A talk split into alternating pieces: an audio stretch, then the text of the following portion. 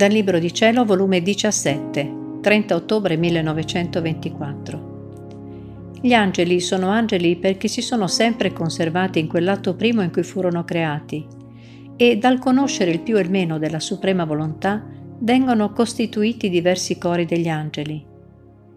Le pene dell'amore sono le più acerbe, le più crudeli, più dolorose che le pene della stessa passione. Perciò vieni tu, figlia mia, a ricambiarmi di tanto amore.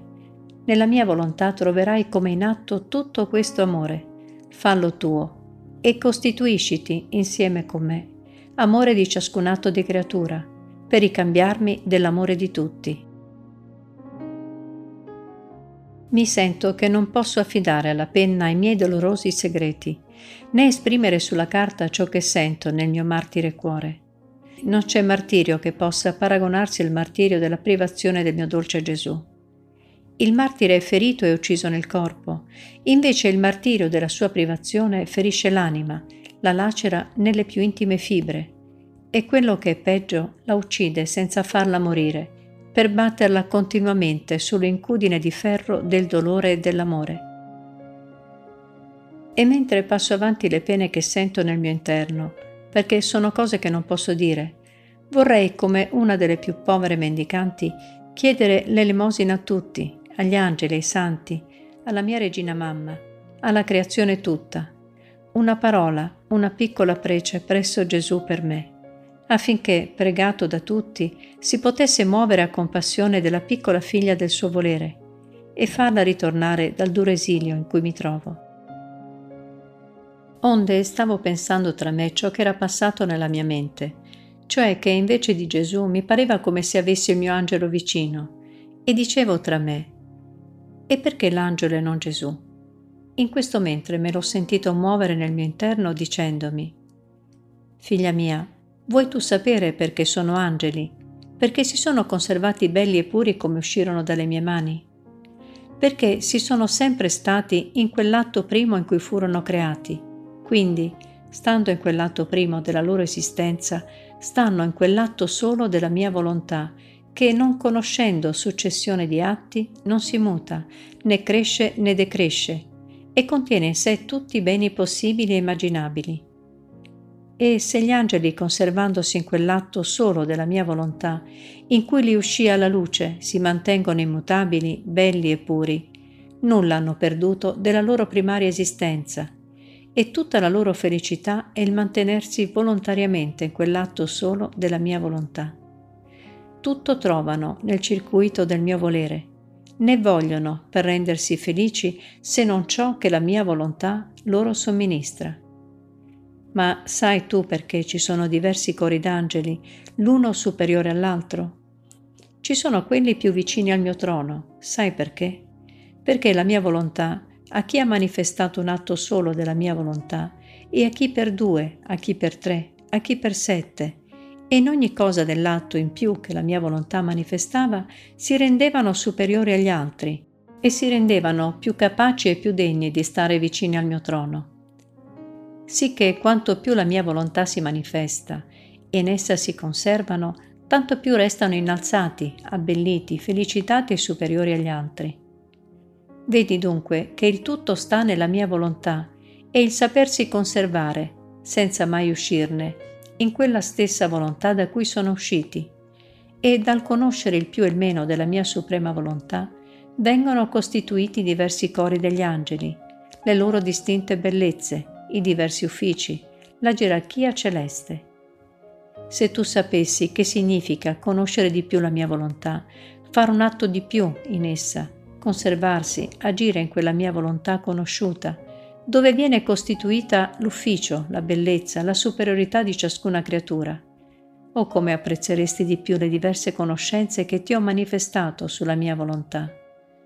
Una conoscenza in più sulla mia volontà eleva l'anima a tale altezza sublime che gli stessi angeli restano stupiti e rapiti e mi confessano incessantemente Santo, Santo, Santo. La mia volontà si manifesta e chiama dal nulla le cose e vi forma degli esseri. Si manifesta e abbellisce, si manifesta ed eleva più in alto. si manifesta e ingrandisce di più la vita divina nella creatura.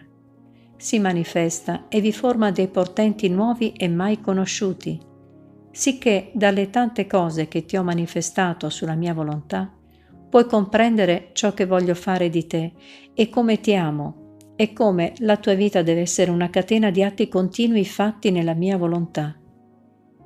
Se la creatura, come l'angelo, non uscisse mai da quell'atto primo in cui la mia volontà la uscì alla luce, quale ordini, quali portenti non si dovevano vedere sulla terra.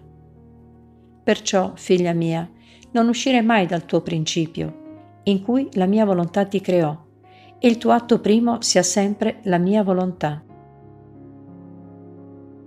Dopo di ciò mi sono messa col pensiero vicino al mio Gesù nell'orto del Getsemani e lo pregavo che mi facesse penetrare in quell'amore con cui tanto mi amò.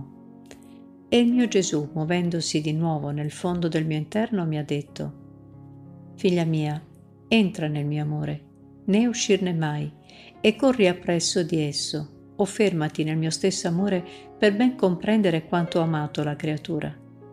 Tutto è amore in me verso di essa.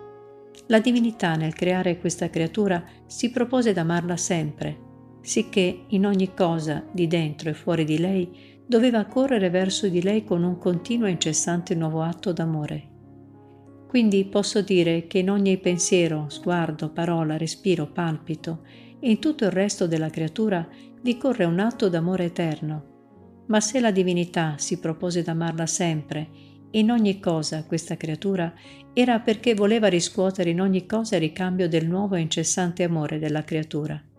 Voleva dare amore per ricevere amore, voleva amare per essere riamata, ma non fu così. La creatura non solo non volle mantenere la battuta dell'amore, né rispondere all'eco dell'amore del suo creatore, ma respinse quest'amore, lo disconobbe e lo offese. A questo affronto la divinità non si arrestò, ma continuò il suo nuovo e incessante amore verso la creatura. E siccome la creatura non lo riceveva, restavano riempiti cieli e terra, aspettando chi doveva prendere quest'amore per averne ricambio. Perché Dio, quando decide e propone, tutti gli eventi in contrario non lo mutano, ma resta immutabile nella sua immutabilità. Ecco perciò, passando a un altro eccesso d'amore venni io, Verbo del Padre sulla terra, e prendendo una umanità, raccolsi in me tutto quest'amore che riempiva cielo e terra, per ricambiare la divinità con altrettanto amore per quanto ne aveva dato e ne doveva dare alle creature. E mi costituì amore di ciascun pensiero, di ogni sguardo, di ogni parola, palpito, moto e passo di ciascuna creatura. Perciò fu la mia umanità, lavorata anche nella più piccola fibra di essa, dalle mani dell'eterno amore del mio celeste Padre, per darmi capacità di poter racchiudere tutto l'amore che la divinità voleva dare alle creature, per darle l'amore di tutte e costituirmi amore di ciascun atto di creatura. Sicché ogni tuo pensiero è coronato dai miei incessanti atti d'amore. Non c'è cosa in te e fuori di te che non sia circondata dai miei ripetuti atti d'amore. Perciò la mia umanità in quest'orto geme, affanna, agonizza, si sente stritolata sotto il peso di tanto amore, perché amo e non sono riamato. Le pene dell'amore sono le più acerbe, le più crudeli, sono pene senza pietà, più dolorose della mia stessa passione. Oh, se mi amassero, il peso di tanto amore si renderebbe leggero, perché l'amore riamato resta appagato e soddisfatto nell'amore stesso di chi ama. Ma non riamato va in follia, delira, e si sente ricambiato con un atto di morte quell'amore da lui uscito. Vedi dunque come fu più acerba e dolorosa la passione del mio amore, perché se nella mia passione fu una sola la morte che mi diedero, invece nella passione dell'amore tante morti mi fecero subire per quanti atti d'amore uscirono da me e non ne fui ricambiato. Perciò vieni tu, figlia mia, a ricambiarmi di tanto amore. Nella mia volontà troverai come in atto tutto questo amore. Fallo tuo e costituisciti insieme con me amore di ciascun atto di creatura, per ricambiarmi dell'amore di tutti.